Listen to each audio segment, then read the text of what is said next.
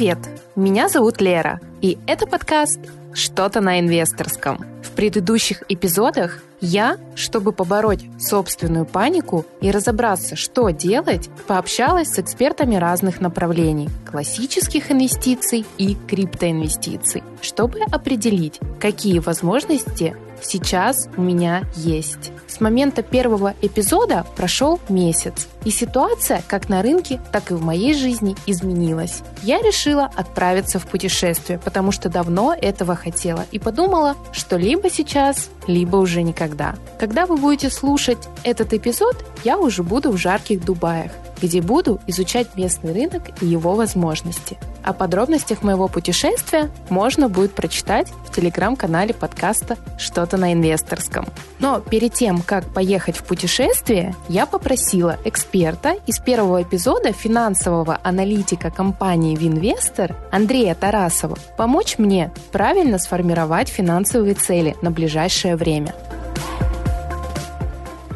Андрей, привет, рада тебя снова услышать. На рынке финансов немножко началась весна и оттепель, да, биржи открылись, я читала уже новости, и мы с тобой общались, когда в первом эпизоде говорили об условиях, когда стоит начинать инвестировать. И одно из важнейших условий это как раз было открытие бирж. Так что мы решили вернуться к первоначальному исходному плану моего подкаста я все-таки хочу попробовать начать инвестировать. Есть еще один нюанс. Те, кто слушали предыдущие эпизоды, знают о том, что с первого эпизода очень сильно у меня поменялась э, моя финансовая ситуация. Во-первых, у меня исчез источник дохода, я ушла с работы. Во-вторых, я планирую отправиться путешествовать. И часть э, тех резервов, о которых я говорила в первом эпизоде, я, собственно, на это и потрачу. В любом случае, перед тем, как поехать куда-то или что-то начать, нужно сделать одну очень важную вещь – это поставить цель. Ты и другие эксперты все говорили одну и ту же фразу, что самое важное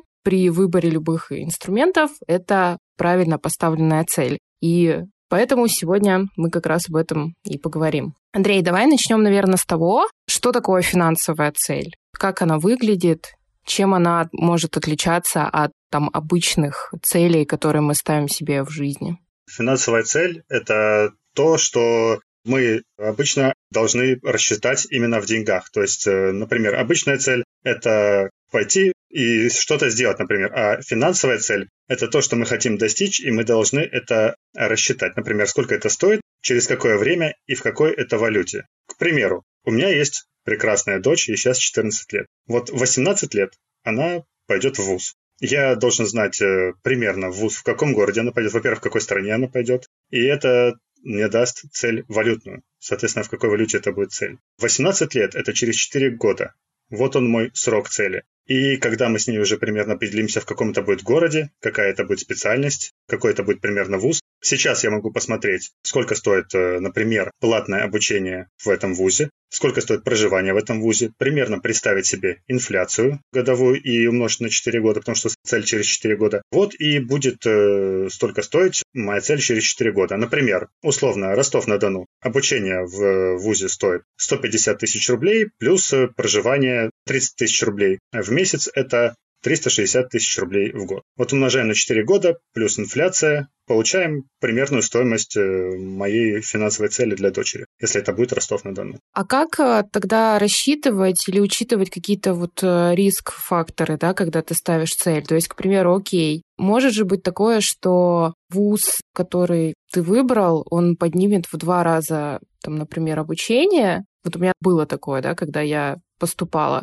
Просто по каким-нибудь э, причинам того, что изменилось бюджетирование, например, этого вуза, ну, еще какие-то могут быть факторы. То есть вот как учитывать еще моменты тоже сейчас, да, как сейчас ситуация тоже очень изменчивая, Сегодня ты засыпаешь, у тебя цель там одна, да, в рублях, а завтра она может стать э, в рублях там x2, потому что, например, изменился курс доллара, изменилась ситуация на рынке и прочее. Вот как-то эти факторы учитываются при постановке целей или просто, когда такое случается, эта цель корректируется? Безусловно, нужно смотреть, ну, если мы берем вот конкретную цель ВУЗ, то я бы, как отец, посмотрел бы на ценовую политику вуза, например, в 2014 и 2008 году, во время предыдущих кризисов, как менялась ценовая политика. Это то, что я бы сделал, и исходя из этого уже бы корректировал э, стоимость цели. Точно так же, например, если мы планируем условно автомобиль через 5 лет, мы прекрасно понимаем, что автомобиль может э, существенно подорожать, как это сейчас случилось, ну, во время каких-то неспокойных моментов. И вообще, в принципе, лучше, наверное, привязывать стоимость автомобиля, ну, например, к долларам. Если сейчас стоимость автомобиля определенное количество долларов, то, может быть, имеет смысл э,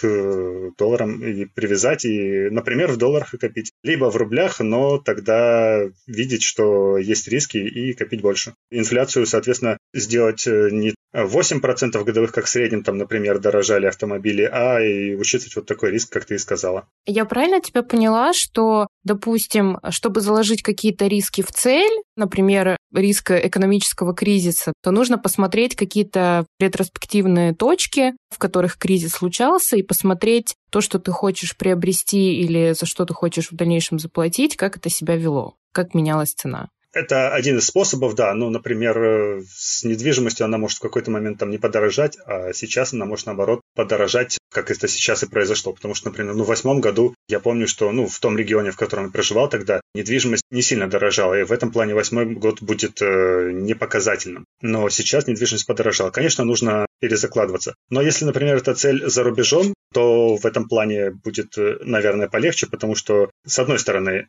кризисных явлений меньше. С другой стороны, сразу цель в валюте отличная от рубля, и нужно к этой валюте привязываться. Соответственно, да, искать инструменты уже сразу в этой валюте. Например, образование в еврозоне. Ищем инструменты в евро. Например, путешествие в долларовой зоне. Ищем инструменты в долларах. А скажи тогда, а на какой срок вообще имеет смысл ставить цель? Какой минимальный, какой максимальный горизонт может быть у финансовой цели? Понятие финансовых целей пришло к нам из рубежа, из Соединенных Штатов, откуда к нам пришла профессия финансового советника. Там финансовые советники составляют так называемый персональный финансовый план. Основная финансовая цель у советников в Штатах – это благополучная пенсия. То есть, чтобы их клиент, клиент финансовых советников, встретил свою старость без честной потери качества жизни. И это основная цель для всех клиентов. Вот исходя из этой цели строится персональный финансовый план. А все, что до этого, улучшение жилищных условий, путешествия и тому подобное, это цели, скажем так, сопутствующие.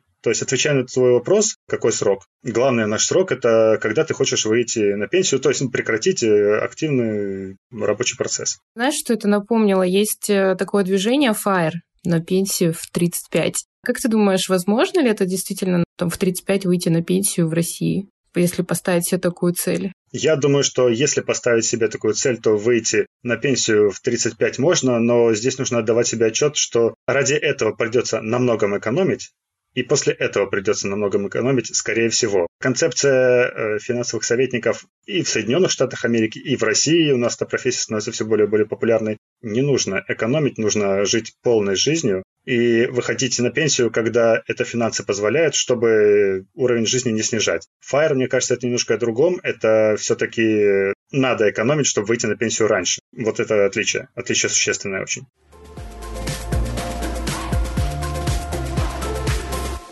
ну, давай про пенсию вообще поговорим как цель. Вот здесь хочется, наверное, поподробнее понять, а как мне ставить цель именно пенсии, да, то есть что я должна рассчитать? Я должна рассчитать комфортный расход, который мне нужен будет там через 20-30 лет, или, допустим, материальные блага, которые мне нужны будут там через 20-30 лет. Вот здесь мне не очень понятно. Ты рассчитываешь, какой уровень затрат ты хотел бы получить на пенсии в сегодняшних деньгах, Советники тебе э, потом рассчитают с учетом инфляции, сколько это будет, какой капитал тебе надо накопить. И в итоге у тебя получится определенная сумма к определенному году. Они у тебя спросят, во сколько лет ты хотел бы, соответственно, выйти на пенсию. То есть это не обязательно государственные, там 60-65 лет. Может быть, ты хочешь выйти в 55, либо наоборот поработать до 70. Вот они рассчитают, какая сумма нужна. В течение скольки лет ты предполагаешь ее тратить. На Западе это называется, прям вопрос цитирую, а до скольки лет вы предполагаете, что вы доживете и будете пользоваться этой суммой. Так как там э, эта философия давно развивается, то и окей задавать такие вопросы. У нас этот вопрос звучит как-то немного дико пока, но тем не менее, вот вышел на пенсию условно в 60, до скольки лет предполагаешь, что доживешь? Ну, до 90. Значит, на 30 лет тебе нужно, чтобы каждый месяц у тебя какая-то сумма расходовалась. Значит, тебе нужно накопить сумму X. Сумму X к 60 годам. Например, тебе сейчас 30. Значит, тебе нужно в течение 30 лет каждый месяц вкладывать вот такую сумму под такую-то доходность. И это только на цель пенсию. И финансовый советник нужен для того, чтобы подобрать вот инструмент, который поможет тебе вот такой капитал создать. Скажи, чем это отличается вот э, от э, системы пенсионных фондов тогда? У каждого в России есть отчисления в пенсионный фонд, да, все, кто работают, по крайней мере. Обычно, когда заходишь э, посмотреть свою потенциальную пенсию, тебе хочется немножечко поплакать. Я пару раз заходила, а потом бросила это дело. Можно перевести в фонд э, частный, да. Вроде есть инструмент уже отчисления налоговые твои. Зачем тогда ставить себе цель еще пенсия? Во-первых, не все хотят встретить пенсию в России. Во-вторых, давай по-хорошему, Россия как экономика занимает сколько? Ну, 3%, 5% в мировой экономике. Многие советники говорят, что примерно столько же она должна занимать и в твоем портфеле. И поэтому советники подберут тебе портфель в соответствии с, скажем так, экономической ситуацией в мире. Например, те, у кого есть финансовый план, мы сейчас говорим о пенсии, но пенсия это же одна из целей. При составлении финплана советники будут учитывать все твои цели. И то, что ты через какое-то время выйдешь замуж, и то, что у тебя через какое-то время родится ребенок, потом пойдет в ВУЗ, потом будет свадьба и тому подобное. И то, что ты захочешь э, улучшить жилищные условия, или, например, ты сейчас уедешь за рубеж, и именно твою индивидуальную ситуацию учтут. Финансовая продукция наших пенсионных фондов, она стандартизированная, а работа финансовых советников, она индивидуальная. Они под ситуацию каждого человека. Такие tailor-made, скажем так, они шьют финансовый костюм на каждого человека и составляют финансовый план, чтобы все цели осуществились. Не только пенсионная цель, но чтобы все цели осуществлялись. Вот интересно, стоит ли ставить цели, там, например, события, как выйду ли я замуж и рожу ли я ребенка. Я ж могу этого не сделать. ну, типа, но начинать копить на это стоит, да, вот, вот уже сейчас ставить уже такую цель. Просто мне всегда казалось, что, ну, как бы вот родился у тебя ребенок, и ты, например, там ставишь цели, в какой вуз он пойдет. А тут я так понимаю, что ты можешь прям полностью свою жизнь расписать, как ты ее себе видишь, и под каждую точку поставить э, какую-то сумму, которая тебе нужна, чтобы комфортно жить. Понимаю, что ты хочешь спросить. Дело в том, что финансовый план, он гибкий, и когда ты встречаешься с советником, смотришь на то, что в жизни происходит, жизнь ведь подкидывает свои изменения, и, как ты правильно сказала, ставить э, цели на то, что ребенок пойдет в ВУЗ, когда ребенка еще нет, это странно. Поэтому сейчас можно ставить цели одни в соответствии с текущей ситуацией. Например, там на квартиру, на вторую квартиру, на что-нибудь подобное. А затем, когда что-то изменится, с советником план скорректируется. Советник для того и нужен, чтобы, ну, скажем так, как компас провести по маршруту, по поворотам жизненным и привести к нужным целям, когда что-то в том числе меняется. Вот если сегодня план сделать, потом на пенсии оглянуться на первоначальный план, но вряд ли что-то будет так, как изначально запланировал. Будут изменения, но советник поможет эти изменения наиболее эффективно с финансовой точки зрения отработать. Возьмем текущую ситуацию. У людей были цели. Тоже образование за рубежом, ну и тому подобное. Те люди, которым были подобраны финансовые продукты в соответствующих валютах, например, для образования в еврозоне, например, это евро, они ведь э, чувствуют себя совершенно спокойно, потому что их накопления не обесценились. Они точно так же к своим целям и двигаются. Естественно, встретиться с советниками, они там э, пересмотрят э, свои цели, исходя из текущей ситуации, но факт в том, что накопления не обесценились, все как было, так и осталось в тех валютах, в которых и цели. А если взять, например, среднестатистического гражданина, который услугами советников не пользуется, который хранит, ну, условно, миллион четыреста в банке в рублях, у него может быть немножко, ну, другая ситуация, скажем так. Знаю я, какая у него будет ситуация.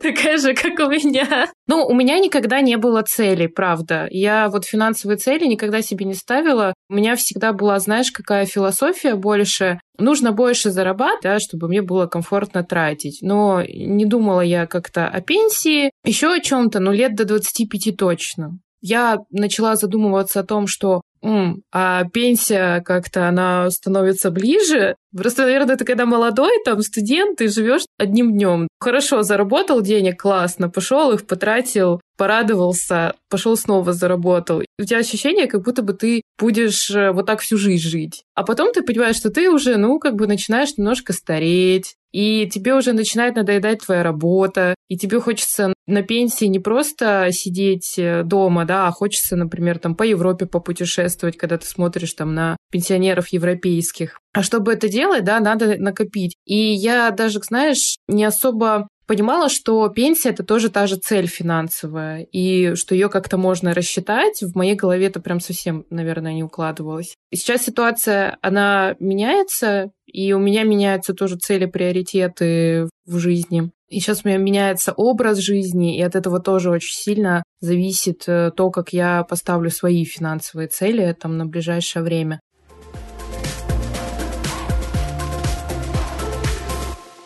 А как часто нужно цели пересматривать? Смотри, традиционно советники встречаются со своими клиентами раз в квартал. Этого вполне достаточно, если не происходит чего-то ну, экстраординарного, например, э, не появляется крупная сумма в виде наследства и чего-то в этом роде. Раз в квартал встречаются, мониторят, как текущие цели исполняются в соответствии с э, ситуацией на рынках, все ли происходит так, как и должно. Четыре раза в год смотреть на свой финансовый план вместе с советником – это такая общая рыночная практика. Общаться, потому что какой-то нюанс можно упустить, не обратить на него внимания, но в общении с советником он всплывет и может как-то сказаться, повернуть, допустим, какие-то выстроенные портфели в ту или иную сторону. Появилось желание путешествовать раз в два года в долларовой или еврозоне. А значит, нужно цель сформировать. Мировоззрение после в 26 лет изменилось, работа стала меньше нравиться, об этом советнику нужно сказать. Все это в результате общения происходит. Раз в квартал – это достаточно хорошая цифра.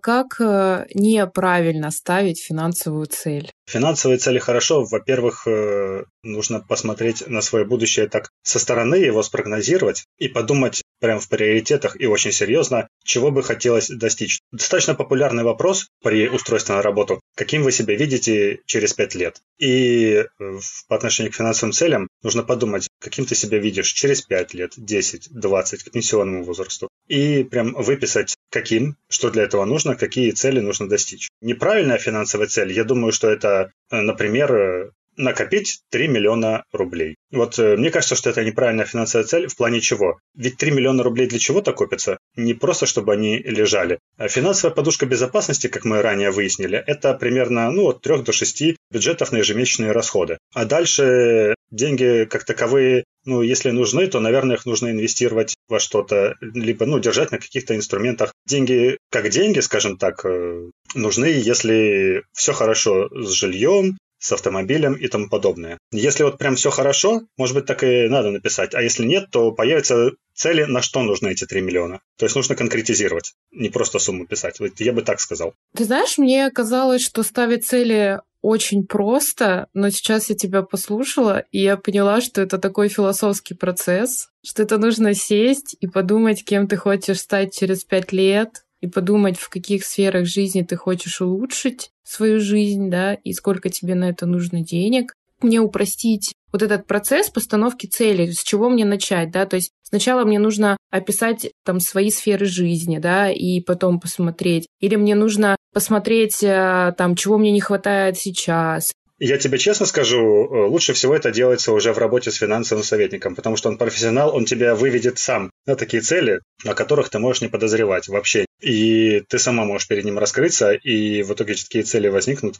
но о которых ты даже не подозревала. Но еще один э, момент, который я до этого не упомянул в разговоре о том, как ставить перед собой цели. Цели, конечно, должны быть адекватными. То есть, если, например, ты зарабатываешь 200 тысяч, из них тратишь 180 тысяч, э, остается 20 тысяч в месяц и ты ставишь перед собой цель через э, год э, исполнить цель э, на миллион долларов. При том, что 20 тысяч в месяц остается, никаких накоплений нет, но это неадекватно. Нужно пересматривать, во-первых, стоимость целей, во-вторых, срок, в-третьих, условно говоря, меньше тратить без потери качества жизни, тоже над бюджетом поработать. То есть адекватность цели должна присутствовать, конечно. А скажи, а есть какой-то приоритет у цели? Вот на это я коплю в первую очередь, вот на это во вторую, и все, что там останется в третью, там, откладываю, например, на пенсию. Сейчас у нас э, апрель. Тебе нужна зимняя куртка, и это финансовая цель. Нужна дорогая, хорошая зимняя куртка. И есть финансовая цель – пенсия. Какая цель приоритетнее? Ну, думаю, что куртка. Потому что если ты будешь ходить э, в такую погоду без куртки, то до пенсии ты, скорее всего, не доживешь. Конечно, конечно. Вот э, ответ на твой вопрос. Э, приоритет у цели, конечно, есть. Как быть с моментами, которые неожиданно появляются? Как их вписывать тоже в цели? Ну, к примеру, вот у меня есть хорошая дорогая куртка, я в ней хожу, но на меня напали собаки, и куртка порвалась. Мне нужно покупать новую, а я это у себя в финансовый план не закладывала. Во-первых, у тебя есть подушка безопасности. Во-вторых, э, куртку, может быть, не нужно покупать, ее можно починить как-то супер качественно, это будет дешевле. Это все работа ну, с текущими ситуациями. Главное, как ты будешь решать такие неожиданности, неожиданные моменты. Я правильно понимаю, что и подушка безопасности это тоже является финансовой целью? Это одна из первых финансовых целей, это одна из первых самых важных. То есть подушка безопасности должна быть, да. Это, скажем так, базовый уровень, ну, один из фундаментов при построении финансового плана. Пока у тебя нет подушки безопасности, можно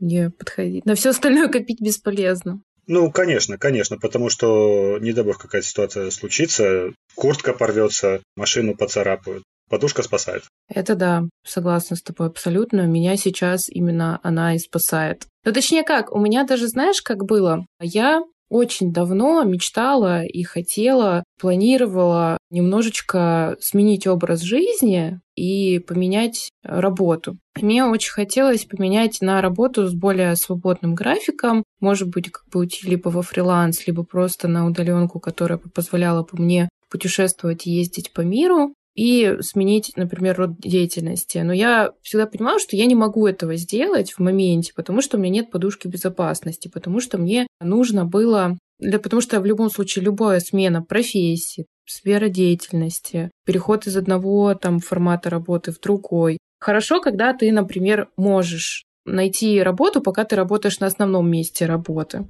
Но у меня немножко другая ситуация, потому что ну, скажем, я решила поменять вообще кардинально, да, свою сферу деятельности. сейчас я занимаюсь подкастом. И это моя основная деятельность на ближайшие там точно три месяца. То есть я решила для себя попробовать поработать не в формате офиса, не в формате того, что я делаю, а заняться творчеством и развивать свой собственный проект, то есть в том числе подкаст. Сейчас подкаст для меня это тоже инвестиция. И Возможно, это даже одна из моих финансовых целей. Это развитие подкаста и развитие подкаста не просто в шоу, да, там, а, например, в бизнес в открытие своей студии, в открытие своей, там, например, международной студии, да, это тоже вот может быть моей финансовой цели.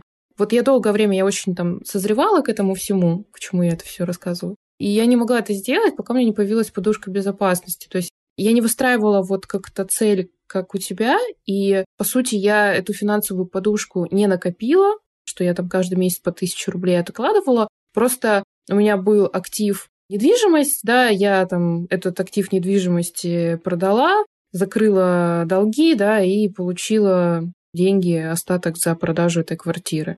Немножко другая схема. Вот я не знаю, насколько она правильная, да, но такое тоже может быть, что у тебя есть какие-то активы, да, которые ты можешь там продать и, в общем-то, вопрос решить. Ну, у тебя интересный случай, да, я согласен. Интересный кейс. Вообще, финансовые советники, они разбирают как раз-таки кейсы клиентов по текущей ситуации. Это называется услуга финансовая диагностика, то есть смотрит на активы, пассивы. Ну, условно говоря, есть э, гараж, в котором хранится, например, что-то, и он не работает, и есть кредит, который выплачивается. Почему бы не продать гараж, не закрыть кредит?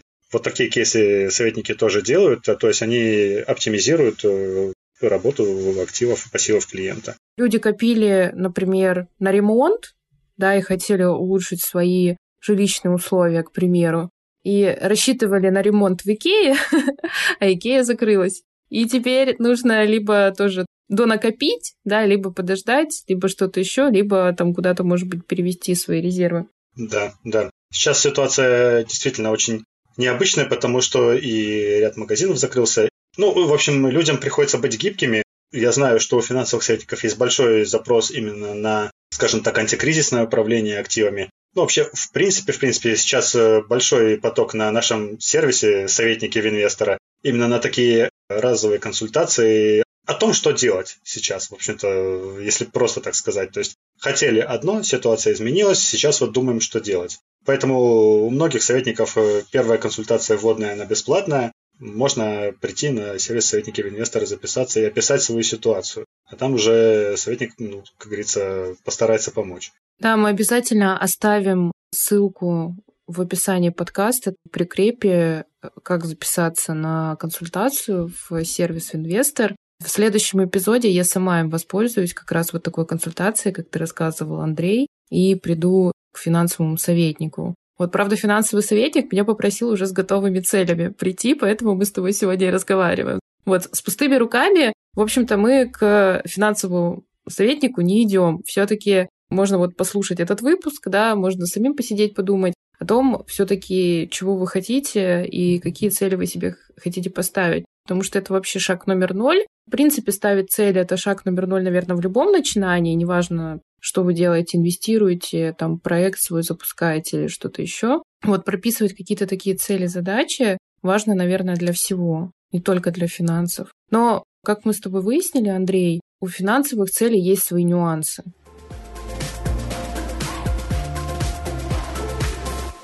Мы проговорили с Андреем, что финансовая цель включает в себя следующие параметры. Название цели, на что вы планируете копить, срок, валюта и сумма. Главное, чтобы цели были адекватные и соответствовали вашим возможностям. Мне предстоит хорошенько подумать и сформировать свои собственные финансовые цели. А еще мне предстоит выбрать финансового советника и провести с ним консультацию по личному финансовому плану, чем я и буду заниматься в следующем эпизоде. Для меня также важно не накручивать лайки и подписки, а чтобы подкаст находил своего слушателя, того, кому это будет действительно полезно и интересно. И вы можете мне в этом помочь. Если вы послушали подкаст, и вам он понравился и был полезен, то подпишитесь на обновление подкаста и оставляйте свой отзыв на площадках.